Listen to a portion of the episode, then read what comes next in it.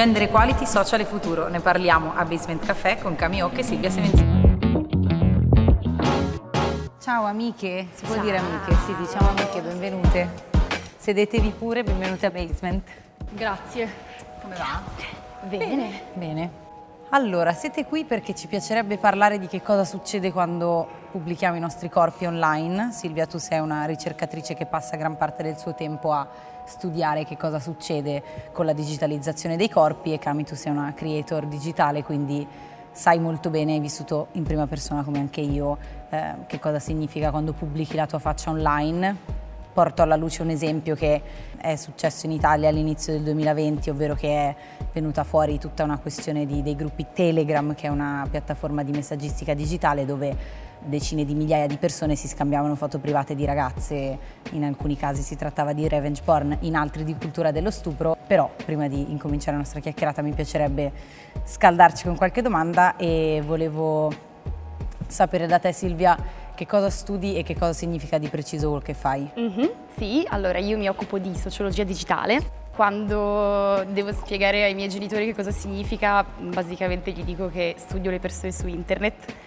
E in realtà la sociologia digitale è una sottodisciplina della sociologia che si occupa di studiare in che modo la tecnologia e la società si contaminano a vicenda, quindi in che modo la tecnologia influisce sulle persone, ma al tempo stesso in che modo poi le persone influiscono sulla tecnologia.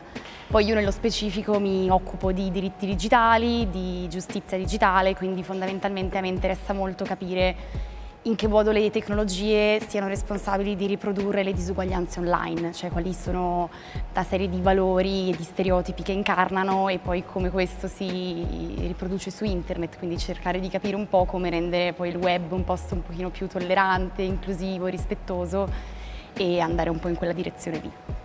Cami, invece tu diciamo che una parte del tuo lavoro ti porta, cioè il tuo lavoro ti porta ad essere conosciuta, quindi più che chiederti di raccontare chi sei, ti chiedo come ti senti a condividere parte della tua vita online. Beh, mi sento esposta, forse banalmente, mi sento soprattutto eh, spesso e anche giustamente carica di responsabilità, nel senso che viviamo un po' in, secondo me in un periodo storico per, per internet non, non dei migliori, devo essere onesta. Io lo chiamo un po' il periodo della pulizia dell'Instagram, nel senso Della che pulizia della pulizia, nel senso che come fai sbagli, non c'è davvero una cosa giusta che puoi dire per eh, mettere tutti d'accordo, quindi quando pubblichi così tanto della tua vita online, se lo vuoi fare in una maniera secondo me sensata, cioè dando veramente il tuo punto di vista sul mondo e sulle cose, per forza di cose esponi il fianco a, a tante critiche, alcune anche insomma, condivisibili perché non possiamo tutti pensare allo stesso modo, però chiaramente questo eh, accumula, ti fa accumulare anche uno stress eh, diciamo significativo. Questa è la parte diciamo più, più più brutta. Per il resto insomma è il lavoro che ho scelto quindi mi, mi sento ok alla grande online. Qual è il limite? Come lo capisci? Che cosa puoi, puoi e vuoi pubblicare? Che No, cosa no? Cioè il limite lo, lo decido assolutamente io. Io non, non procedo, diciamo, per eh, standard comuni. Quindi non so se una cosa riguarda la tua famiglia e no. Se riguarda il lavoro è sì, cioè non vado per settori. Ci sono cose della mia famiglia che mi piace condividere, alcune cose no. Nel lavoro ci sono alcune cose che mi piacciono, alcune no. Ed è una selezione, un setaccio assolutamente discrezionale che dipende da, da quello che poi è il mio criterio personale, che può essere condivisibile o meno. Io penso che eh, molte, molte persone non condivideranno tante cose di quelle che condivido, cioè di- diranno, beh, quello poteva non condividerlo, e invece altre mi rendo conto che mi chiedono di condividere delle cose che io dico, guarda, mm, no, perché ci manca solo che ti do il mio indirizzo di casa e andiamo a vivere insieme, capito? Eh, quindi è molto soggettivo. Ci sono tantissimi modi per farlo, dal sexting alla pornografia alle app di dating. Secondo voi oggi la sessualità la viviamo anche online? Si vive anche online? Certo, eh, certo. Cioè, diciamo che internet quello che ha fatto è stato cambiare e far evolvere una serie di pratiche che già esistevano all'interno della società e quindi perché non dovrebbe essere cambiata la sessualità, no? Cioè, fondamentalmente io credo che quello che ci insegni eh, il cybersex, quindi la sessualità online è un po' come il sesso, la, l'affettività esistono in mille modi diversi, non esiste un modo giusto e quindi mh, anche internet è uno strumento con cui poi in realtà possiamo anche esplorare il piacere, la sessualità, deve sempre esserci il consenso, altrimenti poi arriviamo a situazioni spiacevoli tipo il revenge porn però diciamo io credo che mh, una cosa importante da fare oggi sia proprio l'idea di normalizzare il fatto che la sessualità esista anche su internet, altrimenti poi non abbiamo più gli strumenti per capire quello che succede e rischiamo di incorrere in soluzioni che poi sono quelle di censura e proibizionismo che secondo me è abbastanza inutile, diciamo. Non so che ne pensi tu, Cami, ma... Guarda, io ho 90 anni da quando ne ho tre, quindi tutto ciò che è sessualità online è un mondo per me oscuro, okay. ma non perché, eh, diciamo ci veda qualcosa di male, assolutamente, anzi mi incuriosisce molto, però eh, cioè io col mio fidanzato mi scambio ricette di cucina eh, online, quindi ho veramente un gap.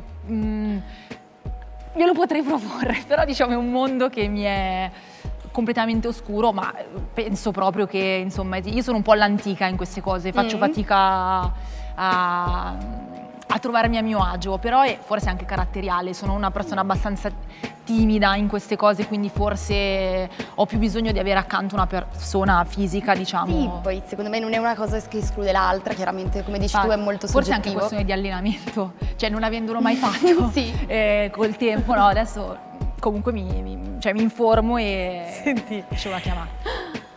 Ti do una bacchetta magica per creare l'app di dating perfetta per te, com'è? un'app medievale in cui praticamente, allora, eh, ti dico, secondo me la mia L'uomo perfetta... ti corteggia. L'uomo, allora, innanzitutto Prima tu di... puoi contattare una persona sola, perché comunque la fiducia è la base del rapporto e quindi tu sei obbligato a sentire solo me, quindi c'è questo scambio uno a uno in questa piattaforma social dove tu puoi scrivere solo delle lunghe lettere una volta alla settimana perché il troppo stroppia. Questo sarebbe il mio social. Le foto sì, però così. Dei paesaggi. Dei paesaggi, di, di, di, sensazioni. Dei piatti. Questo. E ci si può anche scambiare della musica, perché comunque è importante. Questo e la tua? È... Ma guarda Sofì, io faccio un po' fatica a dirti quale sarebbe la dating app perfetta. Mm, mi piace quello che dice Cami perché in un certo senso mi viene più facile forse dirti quello che non mi piace delle dating app oggi, nel senso che forse manca un po' quella comunicazione che poi alla fine gli esseri umani ricercano, no? Cioè, per connetterci con qualcun altro eh, dobbiamo comunicarci, quindi secondo me mh, mm, applicazioni di dating app oggi tendono un po' a far cadere un po' nel consumo, no? è come se vai al supermercato, cioè cominci a switchare, quindi forse mi viene da dire in realtà la cosa delle foto non è scema, nel senso immaginati una dating app in cui tu hai prima tutta la descrizione della persona e poi vedi le foto, quindi sei obbligato Dopo a entrare... Dopo tre mesi ti si sblocca la foto, esatto. cioè devi parlare per almeno tre mesi e poi... Sì, secondo Se me... ti piace è un casino. Eh, dopo sei un po' ciulata, sì, è vero, però cioè, tre giorni, dai, ci pensiamo. Poi dopo fai altri tre mesi con un altro e c'è una... però sì, secondo me il concetto è giusto, nel senso che mh, le dating app sono uno strumento di nuovo per conoscere persone online. Fra l'altro conosciamo persone online pure su Instagram, Facebook, cioè è un modo, ripeto, secondo me va proprio normalizzato, però forse andrebbe un po' più umanizzato, nel senso che poi alla fine se tu vai su Tinder e hai quel concetto lì di consumare le persone, chiaramente non possiamo stupirci se poi l'atteggiamento quando ti incontro è quello di proprio usa e getta. E quindi magari progetterei un design un pochino più inclusivo, diciamo, un pochino più... Un po' meno sì no. Mm, forse okay. sì. Va bene, per cominciare vi faccio vedere una clip di un film, diciamo, della persona che più di tutti ha svelato negli ultimi anni i lati oscuri dell'internet.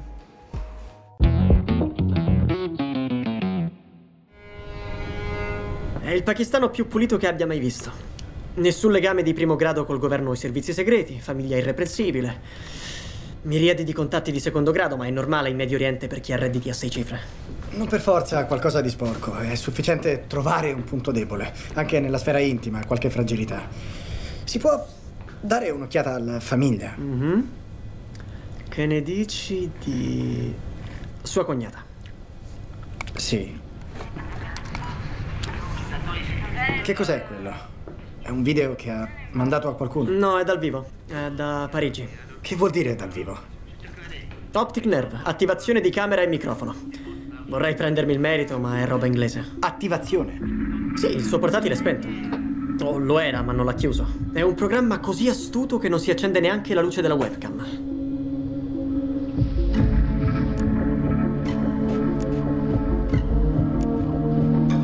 Mm, mi sono sempre chiesto che c'era sotto.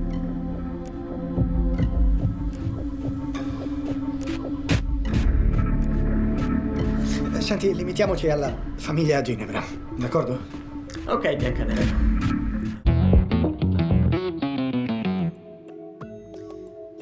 Ok, abbiamo visto una clip in cui Edward Snowden si rende conto della potenza del sistema di sorveglianza del governo americano e vorrei chiederti Silvia se ci puoi spiegare in parole più semplici che cosa abbiamo appena visto. Quello che ci racconta questa scena è una cosa che un po' sappiamo tutti, eh, nonostante poi non ne parliamo tanto, ci sono delle aziende private che mh, utilizzano i nostri dati per spiarci, questi dati poi vengono spesso condivisi con i governi, quindi i governi stessi hanno accesso poi a tutti i dati che noi condividiamo su internet e eh, l'obiettivo comunque è sempre quello di vendere, quindi nel caso delle piattaforme private o di sorvegliare i cittadini per l'appunto, quindi ehm, in alcuni casi anche manipolare la loro opinione politica, l'abbiamo visto con Cambridge Analytica, con Brexit, ci sono stati tanti casi in cui questo è già successo. Per cui la sorveglianza oggi è un problema molto reale, è un problema di cui di nuovo dico non, non, si parla tanto purtroppo perché è come se fossimo sempre in una sorta di realismo in cui abbiamo accettato che questa cosa succede e basta e noi non ci possiamo fare niente. La verità è che non ci è mai stata data l'opportunità di parlarne.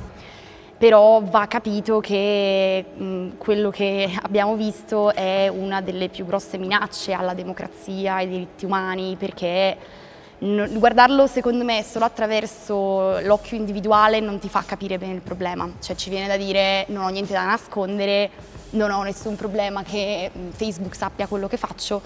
In realtà quando ci rivediamo come parte di una collettività, come parte di mm, vari gruppi tra l'altro e capiamo che gli algoritmi targetizzano i gruppi, cioè analizzano i dati di gruppi, mm, nessuno ci dice che noi non potremmo fare per esempio parte di un gruppo eh, che viene targetizzato mm, per qualche ragione specifica.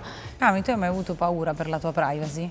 Partiamo dal presupposto che io sono proprio la perfetta vittima di questo sistema, cioè se io dico scarpe rosse e domani mi esce scarpe rosse sul computer io compro le scarpe, ma sicuro proprio, cioè non, non ci metto... Quindi mi preoccupa molto, non che io abbia chissà che cosa da nascondere, nel senso che al massimo appunto o scarpe o cibo, quindi vabbè, però mh, mm, mi preoccupa molto.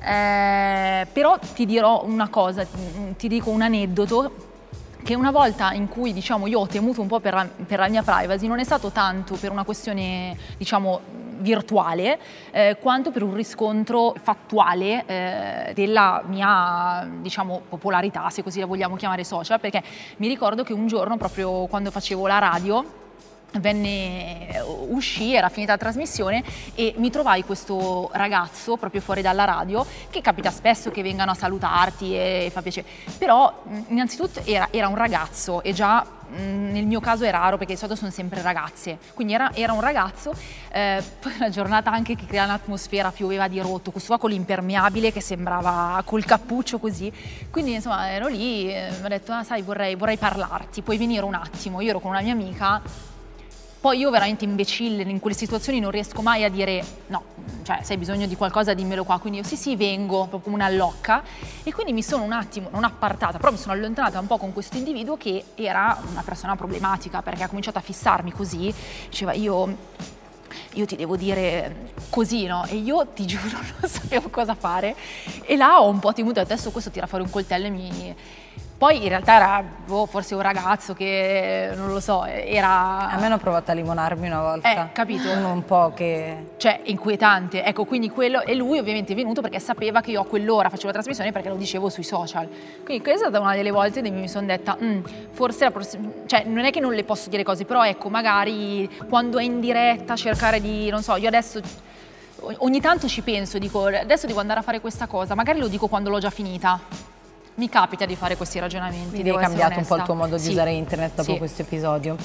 E tu hai detto mm, non ho niente da nascondere, non mi interessa, però in realtà tu prima hai detto cioè, sì, che non è proprio quello il problema, perché mm-hmm. dovremmo avere paura della nostra privacy anche se non abbiamo nulla da nascondere? In realtà mh, mm, come funzionano le piattaforme è, è attraverso l'aggregazione di dati di mh, mm, comunità. Faccio un esempio pratico per farlo capire meglio. Immaginiamo per esempio che esca uno studio sulla bipolarità no? e viene detto che per esempio per una persona bipolare è più probabilmente interessata nel gioco d'azzardo.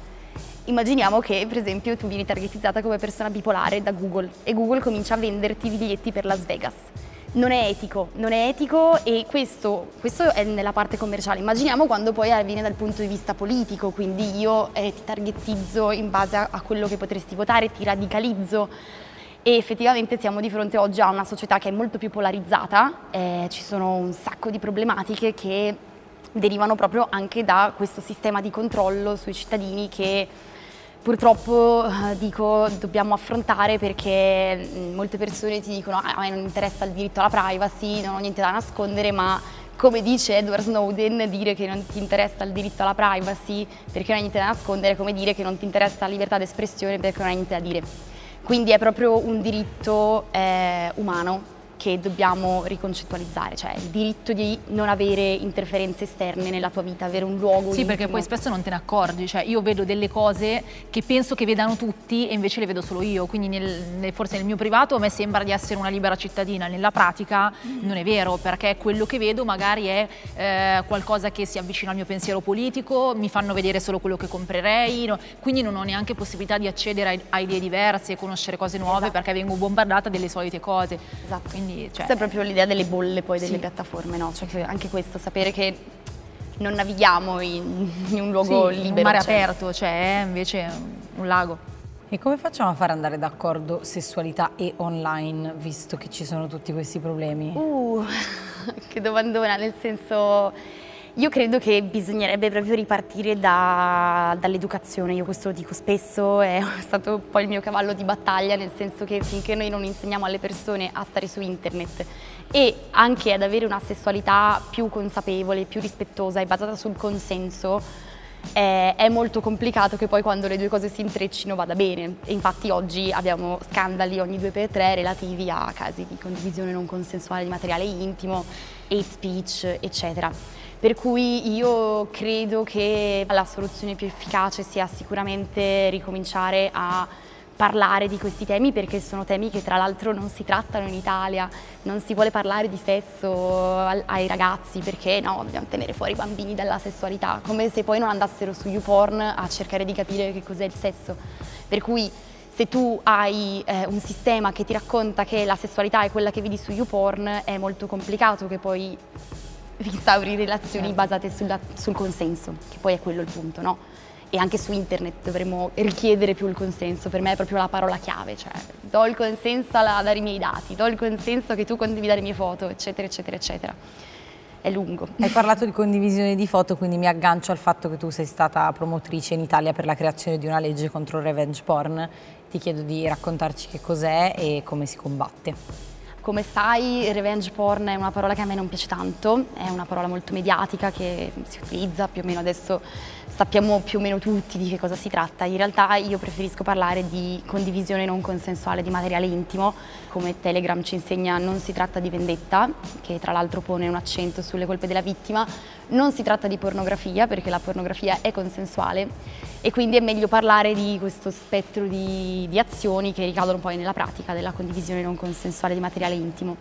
Si tratta quindi di eh, casi in cui mm, tendenzialmente sono uomini che praticano questo tipo di atti e il 90% delle vittime sono donne, eh, pubblicano senza il consenso delle persone interessate foto e video intimi online. Poi intimo dovremmo anche ridiscutere di che cos'è perché lì si trovano anche foto di ragazze in costume, eh, ragazze anche vestite in realtà che poi però eh, vengono trattate ehm, con eh, diciamo, questo linguaggio molto misogeno e, poi ci sono una serie di altre violenze che avvengono che possono essere eh, lo stalking, il doxing, quindi la diffusione di informazioni personali eccetera e fa tutto parte di una violenza psicologica gigantesca che noi non vediamo perché è digitale ma ah, porta persone anche ad uccidersi.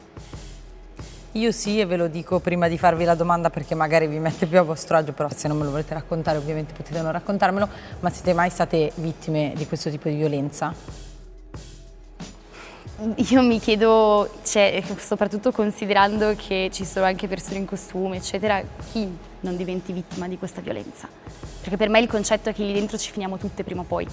O potremmo, ed è questo il punto. Cioè non importa che tu ti sia fotografata nuda per diventare vittima di questo tipo di violenza. È questo il problema.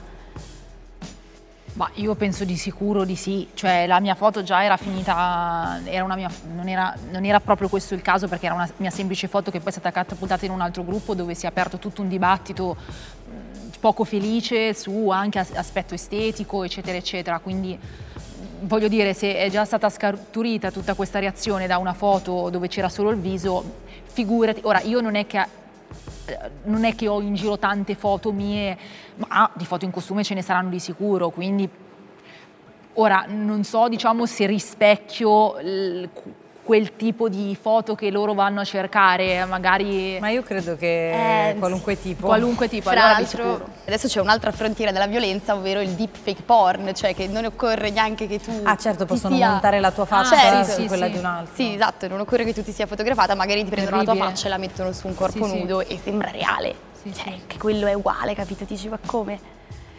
Abbastanza inquietante. Sì.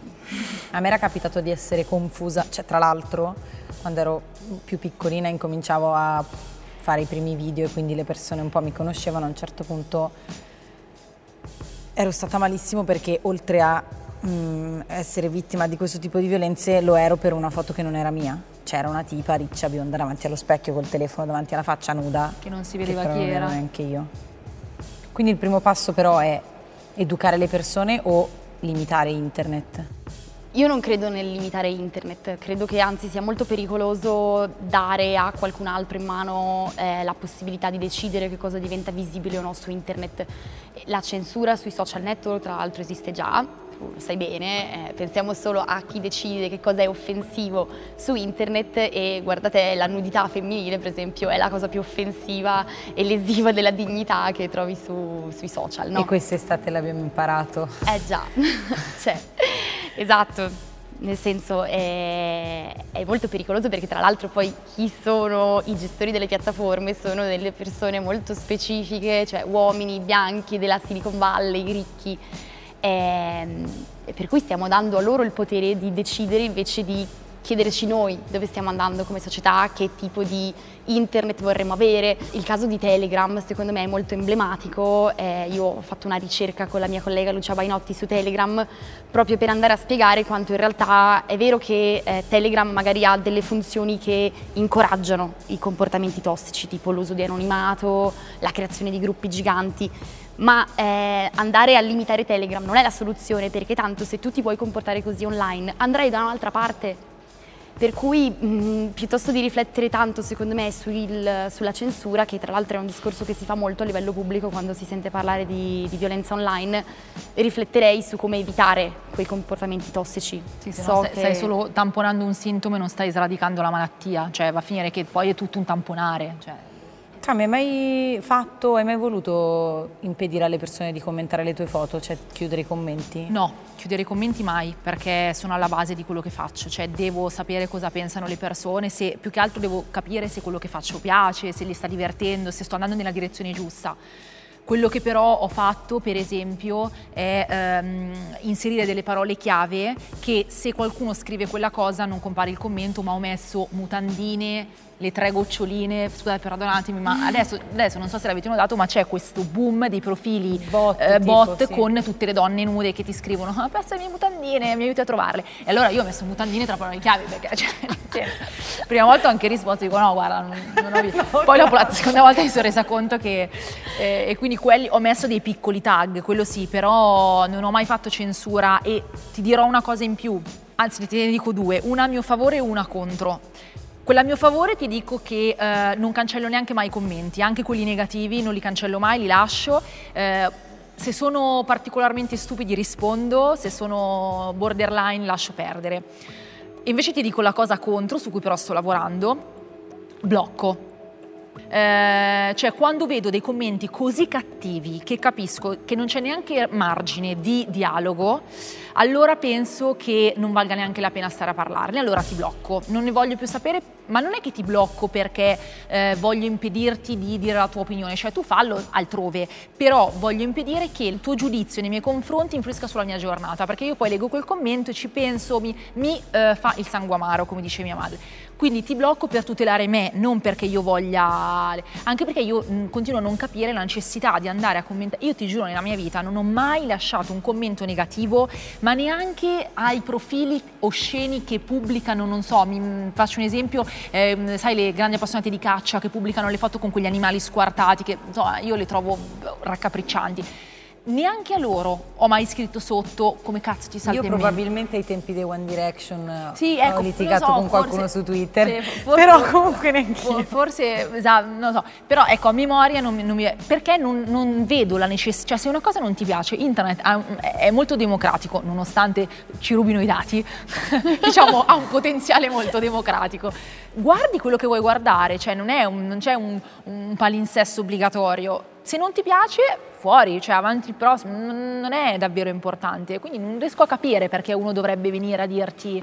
Sì, che poi tra l'altro mi viene da dire, c'è, eh, c'è una bella differenza secondo me tra libertà d'espressione e offendere. Esatto, cioè, perché esatto. chiamarti diciamo, troia non è la tua libertà capito? d'espressione. Cioè, tutti, ah, c'è la libertà di espressione, sì, però la tua libertà di espressione finisce anche dove inizia la maleducazione, cioè tu non puoi andare da uno e scrivergli sotto brutta troia, cioè mezzo no, te lo, dir, te lo dico, eh, cioè sì. non è proprio libertà di espressione. Anche perché l'obiettivo di una cosa del genere è zittirti, quindi certo. non, non, stai dando a me la libertà di espressione, esatto. quindi c'è una linea neanche troppo sottile secondo me tra violenza vera e propria e libertà sì, di espressione. Poi quindi... anche, ci sono anche molti passivi aggressivi, sì. quelli che ti fanno una critica però in modo molto mm, un po' rigidino, però polite, così se tu gli dici mezza cosa, beh guarda, eh, siamo in un paese civile, c'è la libertà di espressione, un, un caro saluto, è proprio il classico, eh. la firma dei passivo-aggressivi, un caro saluto.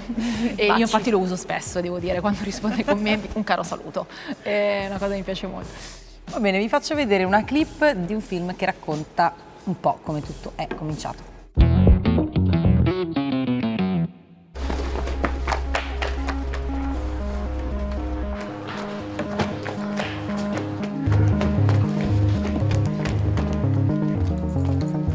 Aspettavo alle 9. Devo aggiungere. Hai dormito un po'? Devo aggiungere una cosa.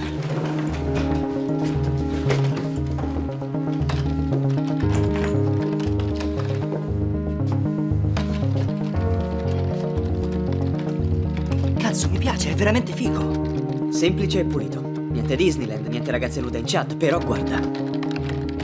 Che scrivi? Situazione sentimentale. Mi piacciono. È questo che smuove la vita all'università. Vuoi fare sesso o non vuoi? Per questo la gente si sceglie certi corsi o si siede in un posto invece di un altro. E diciamo che nella sua essenza è questo che The Facebook sarà per loro. Si connetteranno perché dopo le patatine e i pasticcini c'è la possibilità che riescano davvero a... a scopare. Conoscere una ragazza, sì. È veramente figo. E ci siamo. Che vuol dire? È pronto? È pronto? Sì. Adesso? Ho finito. E quando saremo online? Adesso? Prendi il tuo portatile. Perché serve il mio portatile? Perché hai le email di tutti quelli del Phoenix. È vero secondo voi che siamo sui social solo per trovare l'anima gemella? Beh, direi di no, no. Nel senso che ma mi fa molto ridere questa scena perché tra l'altro ci dimentichiamo che come nasce Facebook, cioè Facebook nasce per accalappiare le ragazze del college, quindi poi oggi ci stupiamo se lo vediamo un po' discriminante verso le donne, nasce con quest'idea torniamo a dire, cioè i social network inglobano una serie di stereotipi e pregiudizi che, che poi vediamo. Se è vero che siamo esseri sessuali, quindi sicuramente la sessualità è parte di noi, cioè io credo che eh, non sia l'obiettivo finale di ogni relazione sociale, quindi i social nascono per incontrare, rincontrare persone, connettersi, pensare che sia tutto basato sul sesso, tra l'altro tendenzialmente da parte degli uomini come conquistatori, no?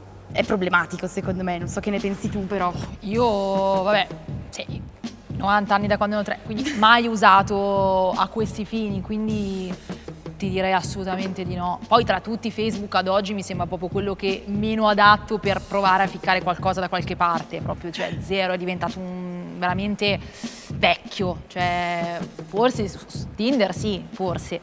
Cioè Tinder è, dai, è nato per quello e Sì, serve sì, per sì. quello, quindi E qual è la differenza tra essere uomo e donna online? Allora, so che non si può generalizzare, ma eh, dobbiamo parlare assolutamente di quello che sta avvenendo su internet, nel senso che ci sono dei pattern. E, quindi noi siamo tutte e tre delle ragazze e bisogna parlare del fatto che oggi le donne sono ancora le prime vittime del web. Nel senso, anche l'ultimo barometro dell'odio di Amnesty, quello che ha sottolineato è che una donna ha tre volte più il rischio di diventare vittima di offese, insulti online, specialmente se si espone, quindi poi loro hanno fatto un lavoro anche sulle influencer, ma questo vale per le attiviste, per le politiche, per le giornaliste, cioè c'è un clima di odio online verso le donne e ancora di più quando si parla di tematiche di genere, tendenzialmente i commenti sono sempre eh, o comunque in gran parte insulti, offese. comunque internet è, è un amplificatore Esatto. della società, cioè Esattamente. quello che succede nella vita su internet succede uguale ma moltiplicato per cento, quindi cioè, Esatto. insomma, insomma, le differenze ci sono nella vita quotidiana, figuriamoci su internet. Questo è proprio il punto, cioè nel senso che non è che internet ha creato questo Eh. problema, è questo C'è il sempre punto stato. fondamentale, esatto, viene proprio amplificato, quindi si inglobano tutti questi stereotipi, questa violenza che però diventa massiva, visibilissima. veloce e senza conseguenze. Esatto, perché poi tante volte le persone si nascondono dietro l'anonimato, quindi sono meno responsabili di quello che succede e cavolo, quindi essere una donna su internet oggi è pesante ancora. Tu sei mai stata vittima di questo tipo di odio? tutti i giorni della mia vita. Magari non in, non in dimensioni consistenti, però cioè, gli hater sono all'ordine del giorno proprio, ma non è, non è neanche più un problema tuo personale di Camilla, Camioche che stai sbagliando qualcosa, cioè tu puoi veramente essere la persona più democristiana di questo mondo, ma verrai criticata perché sei democristiana. Eh, un social che io detesto, qua lo dico, qua guarda non c'è, è Twitter. Cioè proprio Twitter è un covo di vipere, lo voglio dire. Da domani già su Twitter sono de- proprio, non voglio dire attaccata perché attaccata è Selvaggia Lucarelli, attaccata. Io su Twitter sono proprio massacrata. Ma, Ma veramente? Sì, su Twitter io trovo che sia proprio un social dove la, cioè, l'acidità si respira nell'aria, cioè non, non- cattiverie, mm, cioè, si scrive ormai su Twitter solo per dire una cosa brutta su qualcuno, non c'è più la volontà anche di condividere cose belle, perché su Twitter poi cosa fai? Solo opinioni, perché non è che condividi foto, cioè non è pensato per quello, ma se prima aveva un senso perché ci si scambiava pareri, so, adesso mi sembra veramente un coacervo di cattiveria e di, di, di- di pettegolezzo fine a se stesso, proprio brutto, cioè... È che oggi su internet vince chi grida di più. Sì, vince Questo chi grida di più, sì sì. eh, Secondo voi i social network permettono o respingono il sesso? Eh, direi che tendenzialmente lo respingono, cioè nel senso credo che la sessualità tendenzialmente su social network pubblici cioè, venga comunque bannata, soprattutto se è Ah, ok. nudità femminile, no? Eh, tu conosci il nostro collettivo Vergine Martire, noi cerchiamo di parlare di sesso tutto il tempo, facciamo educazione sessuale, socioemotiva, ma veniamo censurati ogni due per tre, per cui io credo che eh, di nuovo torniamo a dire, cioè non dovremmo bannare i discorsi da internet, dovremmo capire come farli. Cioè, Mi racconti un episodio in cui siete state censurate, che cosa avete fatto? Beh, tutte le volte in cui mettiamo una foto dove c'è un po' di capezzolo femminile vengono automaticamente rimosse dal- dall'algoritmo. E poi c'è stato un periodo in cui noi siamo state in shadow ban, quindi non completamente censurate ma eh, oscurate Nascoste, comunque, per una serie di hashtag che utilizzavamo, tipo, che ne so, hashtag masturbazione, hashtag orgasmo, sono proibitissimi nelle piattaforme. Quindi eh, poi questo è- è un problema nel momento in cui tu cerchi di fare educazione sessuale e ti assicuro che poi è quello che avviene anche offline, cioè nel senso che sono anche molte scuole poi a, non voler questi discorsi. Perché torniamo- hanno paura le piattaforme di queste parole, secondo te? Non è che hanno paura, è che è stato deciso arbitrariamente che queste parole sono, sono offensive. E quindi ritorniamo a dire: ma perché eh, dovremmo pensare che un capezzolo femminile sia offensivo? Cioè, chi l'ha deciso? Lo sta decidendo una cultura dominante per cui la nudità femminile va nascosta. cioè una donna si deve coprire, una donna eh, non, non, ha, non, non dovrebbe mostrare il suo desiderio, no? Per cui poi tra l'altro il mostrarsi su internet, mostrare il proprio capezzolo e combattere questo tipo di cultura può essere anche una sorta di attivismo eh, io, io, lo penso, nel senso che davvero fi- quando lo sto scegliendo, quando non lo sto facendo perché devo aderire a un canone, eh, può essere un atto politico usare anche il proprio corpo online. Quindi in quanto donna e poi in quanto parte di Vergine Martyr, io credo fermamente che dovremmo continuare ad andare in questa direzione di cercare di combattere un po' da dentro poi anche no, il, la censura. Tu ti sei mai pentita di aver postato qualche cosa? Allora, no, non, mi, non, ho mai avuto la sensazione di aver postato troppo. Quello che posso dirti, e, che, e mi dispiace di pensarlo, eh, è che mh, mm, soprattutto recentemente ogni tanto ho pensato potevo starmi zitta, ma non perché non fossi d'accordo con quello che avevo detto, attenzione, cioè io l'avrei ridetto ma mi ha comportato così tanta fatica doverlo spiegare, dover mettere tutti d'accordo, dover smussare quella parolina che magari ho detto con troppa, che alla fine mi sono detta ma non potevo starmi zitta, guardarmi, leggermi il libro, guardare... ma chi se ne frega, perché devo spiegare al mondo come la penso? Però questa poi diventa un'autocensura che tu ti fai, alla fine fai il gioco eh, della società, capito? Invece è importante sviluppare un pensiero critico e portarlo avanti. A meno che tu non sia perfettamente democristiano, sempre sarai contro qualcuno. Ma più che altro perché io le vivo con tanto stress queste cose, cioè la persona che poi mi dice no, perché tu dicendo queste cose non hai considerato che il cugino del fratello della mia amica faceva parte di... Allora io dico e comincio a dire, ah, vedi, forse allora ho offeso, forse... Allora... e ci penso, ci ripenso. Allora ogni tanto mi dico, ma chi cazzo lo fa fare? Cioè, capito? Stai buona, stai nel tuo, fai le marachelle, mettiti i vestiti e muta. Cioè, però è sbagliato, rischi di essere no, vittima. Infatti non vorrei citare i miei eventi personali, ma anche secondo me è sbagliato. È cioè, sbagliato. Cioè, secondo me è una fatica enorme, però bisogna, bisogna farla. Farlo. È un lavoro sporco, ma qualcuno dovrà sì, farlo. Tante volte l'ha fatto per noi e quindi esatto. forse bisogna essere sue sorelle e farlo di più. Esatto. Vi faccio vedere una clip di qualcuno che i social non li vuole usare. Mio padre.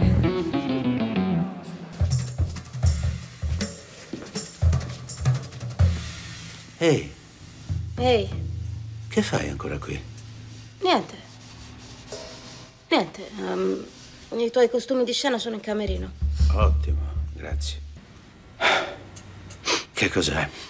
Cosa? Questo odore. Che cos'è? Non lo so. Guardami. Guardami. Cosa? Cosa? Questo, questo. Che cos'è? Quella è erba. Eh, rilassati. Rilassati, non sì. puoi fare questo a me. A te. No, smettila, sai benissimo di cosa oh, sto certo, parlando. stai parlando di te. No, Dove sarebbe la novità? Vuoi dire per caso a parlare di me? Senti, io non me sto lo sognerei mai. di fare una cosa importante. Questo non è importante. È importante per me. Ok? Forse non per te o per i tuoi cinici amici la cui unica ambizione è stare su Facebook. Invece per me. Questa è, santo Dio, questa è la mia carriera. È la mia chance finalmente di fare qualcosa che conti davvero. Che conti davvero per chi? Tu ce l'avevi una carriera, papà, prima di quel terzo fumettone di film. Prima che la gente si dimenticasse chi c'era sotto quel costume da uccello. Stai facendo una commedia basata su un libro scritto 60 anni fa per un migliaio di vecchi rincoglioniti bianchi, la cui preoccupazione è dove andarsi a prendere un dolce e un caffè a fine serata. L'unico interessato a questa merda sei tu. E Adesso ammettilo, papà, qui non c'entra assolutamente niente l'arte. Tu stai facendo questo perché vuoi sentirti di nuovo importante. Bella, sai che c'è? Là fuori c'è un mondo di persone che lottano per sentirsi importanti ogni giorno. Ma per te tutto questo non esiste. Accadono cose in questo mondo che tu ignori. Un mondo che per la cronaca si è già dimenticato da un pezzo di te. Insomma, che cazzo sei tu? Tu odi i blogger, ti fa schifo Twitter, non sei neanche su Facebook, è pazzesco. Sei tu quello che non esiste. Tu stai facendo questo perché hai una paura dannata, come tutti quanti noi, di non contare niente. E la sai una cosa? Hai ragione. Non conti. Non è così importante, ok? Tu non sei importante. Facci l'abitudine. Serve davvero internet per essere rilevanti oggi? No, per essere rilevanti no. Per avere una coscienza del mondo che ti circonda sì.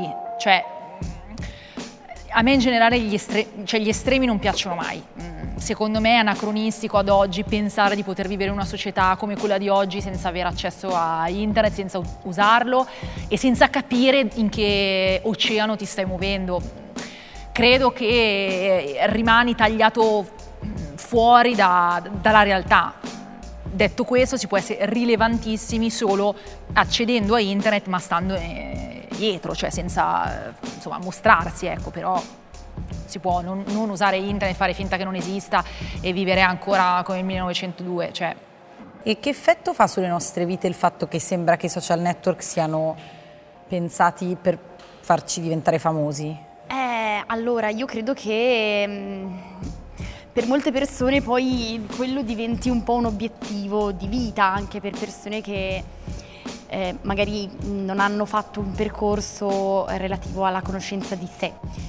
Però mi sembra di vedere che molte volte forse si rifletta un po' meno sull'essenza di ciò che siamo e molto più sull'apparenza e questo tra l'altro poi causa una serie di, di, problemi nelle persone che vanno dalla depressione all'ansia. Anche i social network sono costruiti così, cioè funzionano come una slot machine, quando tu riaggiorni pum, devi vedere oh, qualcuno ha messo like, qualcuno mi ha seguito, molto, crea molta dipendenza, quindi in realtà un modo di liberarci secondo me potrebbe essere proprio cercare di uscire da questa dinamica e eh, immagino come siate arrivati anche voi a dire a un certo punto, io su internet condivido quello che mi sento, quello che mi fa stare bene, quello che mi piace, non me ne frega più di tanto se piaccio o non piaccio, perché sennò diventa una gabbia, cioè se io divento troppo dipendente dal giudizio esterno e baso tutto il mio lavoro su, sul piacere agli altri, eh, poi la qualità secondo me ne perde e tu stesso a un certo punto smatti. Quindi... Tu l'hai vissuta questa forma di dipendenza di cui parlava lei quando hai cominciato un po'? Credo che consciamente no. Inconsciamente penso di averla sempre, anche ora. Mm, non ti so dire, non ho la percezione reale di quanto io sia eh, galvanizzata, ok, da questa cosa, ma sicuramente lo sono. Però non ti so dire quanto, perché io penso che se mi dicessero stai una settimana senza Instagram io ci starei benissimo, cioè non è un problema. Però sono dei test fasulli. Non è un problema. Cioè, se non facessi questo lavoro, è assolutamente un problema, datemi il mio cellulare. No, però eh, diciamo se non avessi mm, scadenze da rispettare eccetera eccetera non sarebbe un problema. Però sono dei test fasulli, cioè la domanda è... Eh, staresti senza social da qui in eterno? Eh no, perché se no io non lavoro più, quindi cioè... Eh, che cosa succederebbe alla tua vita se all'improvviso sparisse ogni tua traccia Beh, da internet? Riscoprire una passione per l'agricoltura, il mio albero di limoni diventerebbe un giardino e comincerei a vendere il basilico sul terrazzo perché... Eh, no, mi dovrei reinventare sicuramente, potrei, potrei cercare una carriera che segua un po' gli studi che ho fatto anche se non è che mi abbiano mai entusiasmato, però insomma, anche nella giurisprudenza ci sarà qualcosa di bello e cercherei qualcosa di bello là. Però io credo che comunque chiunque abbia un social network, dal, dal, eh, dalla persona, dal piccolo profilo al grande, un po' come dire, goda nel ricevere apprezzamento, ma questo non perché è il social network, perché è l'uomo che penso sia eh, contento quando riceve l'apprezzamento tutti penso abbiamo una piccola componente narcisistica che con i social network eh, probabilmente esplosa. Ecco, come giustamente diceva lei, l'importante è, eh, per esempio nel mio caso, stare molto attenta a eh, capire fino a dove è importante eh, registrare il consenso nel senso di stai facendo delle cose belle, e, ma da non confondere col o piace a tutti o se no non vanno bene i tuoi contenuti. Quindi mh, mm, io devo assicurarmi che io stia facendo delle cose piacevoli, un bel prodotto che diverta, che intrattenga. Non mi devo limitare a esprimere delle opinioni che so che possono andare contro qualcuno. Ecco.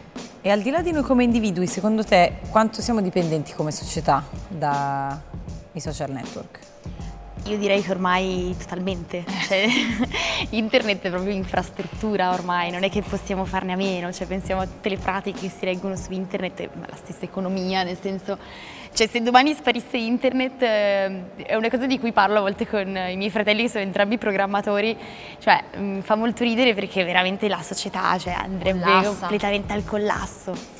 Eh, però dipende che tipo di dipendenza è, ecco di nuovo, nel senso io credo che le tecnologie in generale vadano usate a favore degli esseri umani e non debbano diventare l'obiettivo finale, cioè che tutto passa attraverso la tecnologia, cioè io credo molto nell'utilizzo di tecnologie per aiutarci, per per esempio smettere di lavorare un giorno, cioè quanto sarebbe bello E invece non stiamo parlando di tecnologia in questo modo, la utilizziamo per vendere ancora di più, per far lavorare ancora di più le persone, quindi cioè, io credo che il problema delle piattaforme sia che hanno dei tempi che non sono umani al momento, cioè voi lo saprete meglio di me, la viralità non ha dei tempi umani, è ansia, quindi dovremmo riprenderci il nostro tempo, secondo me, anche attraverso la tecnologia.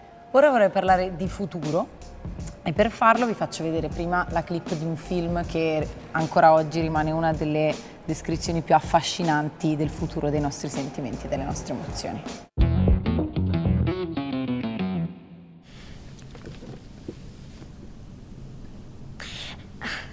Mi sento come... Mi sento sollevata. Ho perfino una nuova amica. Io ho un'amica. e la cosa assurda è che un sistema operativo Charles l'aveva abbandonata, invece lei... Lei... Lei è assolutamente favolosa, è sveglia, lei non vede tutto o bianco o nero, lei vede una serie di sfumature e sta aiutando me a esplorarle. Abbiamo legato veramente in fretta. Capisci? All'inizio pensavo che era per via di come li programmano, ma non credo sia questo il caso. Ad esempio, conosco uno che col suo OS ci ha provato e l'OS non ne ha voluto proprio sapere.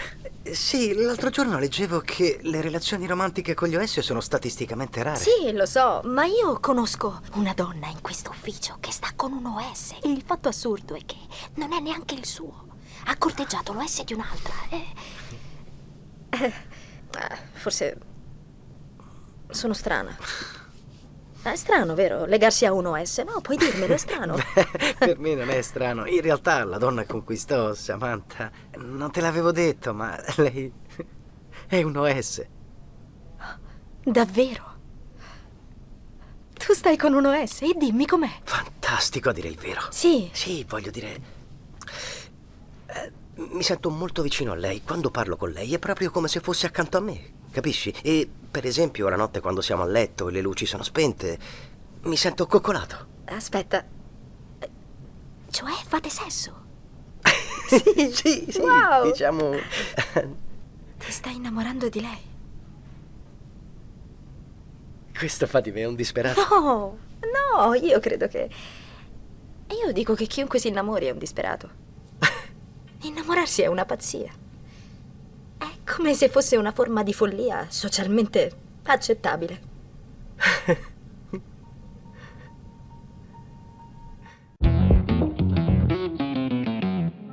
Questo è il futuro che ci aspetta?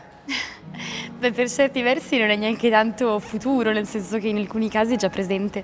Prova a pensare al Giappone in cui ci sono già persone che stanno uscendo con idols invece di persone in carne ed ossa perché non vogliono più avere relazioni, cioè in realtà non è così distante il futuro di Her. Eh, boh, il futuro che è il futuro che vorremmo vedere non lo so, nel senso io credo che se ci risulta un po' inquietante o triste, eccetera, forse dovremmo riflettere un po' sul perché stiamo andando in questa direzione.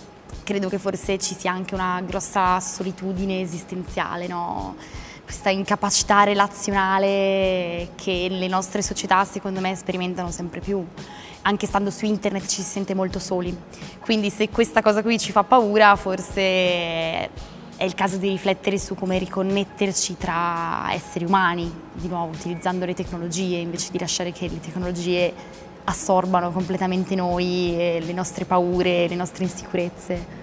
Usciresti mai con un'intelligenza artificiale? C'è qualcosa che un'intelligenza artificiale potrebbe fare per farti innamorare di lei? Pochissime cose, quelle, cioè nel senso mi innamorerei subito, per quel discorso per cui comprerei le scarpe rosse appena mi escono. Io penso sarei la prima vittima di. Mm, a me comunque mi affascina l'idea di avere questa... Cioè io, io con una persona con cui posso parlare tutto il giorno, raccontargli le cose, che si instaura... Perché lui con lei aveva questo rapporto, che tornava a casa, si raccontavano le cose, quindi facevano queste lunghe chiacchierate. Cioè, trovalo uno che ha la pazienza. Io l'ho trovato, eh, anzi, non so dove lo saluto, dove comunque... Però, dico, io sicuramente sarei affascinata da questo. Certo, se fosse solo una voce per tutta la vita e poi non c'è mai, diciamo una cosa da toccare, c'è anche una spalla, non è che voglio dire, però solo voce proprio tutta la vita diventa impegnativo. Però sicuramente mi, mi affascinerebbe. Chiaro che mi affascinerebbe di più farlo con una persona vera, ovviamente. Chiaramente se resta tutto nel digitale credo che resti comunque un'esperienza parziale, quindi devi avere l'esperienza del corpo poi no, a un certo punto. E di questo passo secondo voi quale sarà il futuro delle nostre relazioni online? Mm, ma continueremo a utilizzare i social, continueremo a usare internet per ampliarle. Eh, quello che mi auguro è che saranno sempre più relazioni per l'appunto sane, quindi meno basate su queste dinamiche di nuovo un po' disumane perché non rispettano i tempi umani, eh, meno basate sull'odio, sulla, quindi dover eh, necessariamente emergere su internet eh, attraverso l'insulto, attraverso la, la discriminazione, ma eh, utilizzare internet per creare anche cose belle, quindi come dicevi anche tu prima Cami, iniziare a boh, ricordarci che possiamo creare del bello su internet, possiamo utilizzarlo per dire cose che ci fanno stare bene, invece di perdere il tempo a andare a insultare chi non ci piace, no? Quindi mi auguro che saremo in grado di ritrovarci e riconnetterci in una maniera un pochino più sana. Questo è davvero quello che spero. Vi fa paura il futuro? Beh, a me molta. A me molta, ma caratterialmente, indipendentemente dal fatto che sono una persona che ha un lavoro precario, nel senso che è tutto molto aleatorio. Io di natura sono una persona ansiosa che pensa sempre al futuro, quindi a me il futuro fa molta paura, però mi incuriosisce anche molto e mi entusiasma, quindi c'è questa, questo dualismo in me sempre molto attivo. Però sì, ma io ho paura di tutto, cioè io ho paura anche di versare il tè se è troppo caldo, quindi forse non faccio tè. Il futuro è molto, molto peggio del tè, quindi... Paura degli insetti. Ho paura di tutto, cioè sono veramente una persona... E tra l'altro invecchiando tutte le paure mi si stanno acquendo da morire. E questa è una cosa che mi preoccupa molto, ma ne parlerò con il mio psicologo. non è questa la sede. Eh, comunque più o meno. Io se ti devo dare una, allora ti posso dare due risposte, una da sociologa, per cui eh, anche io ho molta ansia e molta paura per il futuro, oh no. perché quello che vedo è insomma diciamo non molto incoraggiante, specialmente dopo una pandemia, però da, da Silvia Sevenzin, quindi come persona, con il mio carattere, ti rispondo che comunque credo ancora che possiamo fare qualcosa, cioè se no non sarei qui oggi, io credo molto nel cambiamento sono un ottimista di natura, mi butto nelle cose perché sono molto entusiasta, quindi ovviamente cioè, non farei tutto quello che faccio se non credessi che possiamo ancora migliorare. È, è chiaro che poi appunto da sociologa mi devo rendere conto che ci sono delle, dei problemi abbastanza grossi a cui andremo incontro come società. E... Come fai ad avere così tanta fiducia? che cosa nel In futuro? Questo cambiamento, sì. Ma guarda, è solo forse perché a un certo punto mi sono circondata di persone molto belle, molto intelligenti, che hanno tanta voglia di fare e che quindi mi danno speranza. Perché se no non mi alzerei dal letto, cioè se non avessi più la speranza, no? Mi rendo conto che è un lavoro molto duro, cioè quello di creare reti, creare movimenti per andare a affrontare una serie di problemi grossi che dovremo affrontare però è l'unico modo, cioè se aspettiamo sempre che lo faccia qualcun altro per noi non cambierà mai niente, è un po' questo il concetto. Arriva l'Apocalisse, spera- speriamo di no. Dove vorreste essere e con chi? Beh, io vorrei essere a tavola, tanto per iniziare, come setting. E come setting. setting, sì. E poi, no, vorrei essere co- con la mia famiglia e con Romy, cioè una famiglia allargata. Mm, sì, penso. Beh, cazzo. A mangiare cosa? La pasta al forno. L'ultima volta, l'ultimo giorno della mia vita voglio fare... eh, forse è curioso che io come ultima cosa della mia vita ho scelto il cibo e non, non so, una sana infilzata, capito quello lì? Invece passa al forno, perfetto. Però con Romy. Però con Romy, certo. E Beh, poverino, almeno quella damogliela, perché sennò sto povero ragazzo. E con i miei genitori e i miei fratelli, i miei zii, una casa molto grande, diciamo. Beh, io se posso scegliere il setting, allora io boh, forse vorrei stare tipo in una spiaggia, a ballare la musica techno. Brava, sì. Pantelleria. Sì, esatto, cioè vorrei stare lì, tipo esatto, vedere l'ultimo tramonto, ballare la musichetta con le persone a cui voglio bene. Io, io vado con Silvia. Però Va bene, va bene, io vi raggiungo quando ho finito. Però esatto, se vuoi venire poi dopo per Certo, sì, vi raggiungo. chimiche. Va bene, beviamo un caffè. Tra l'altro queste tazze, qui c'è Cami, qui c'è scritto Ah, che bello, Power. Oh, Le hanno fatte per voi, potete portarvele. E... Però andiamo a bere un caffè là, se Vai. va. Dai.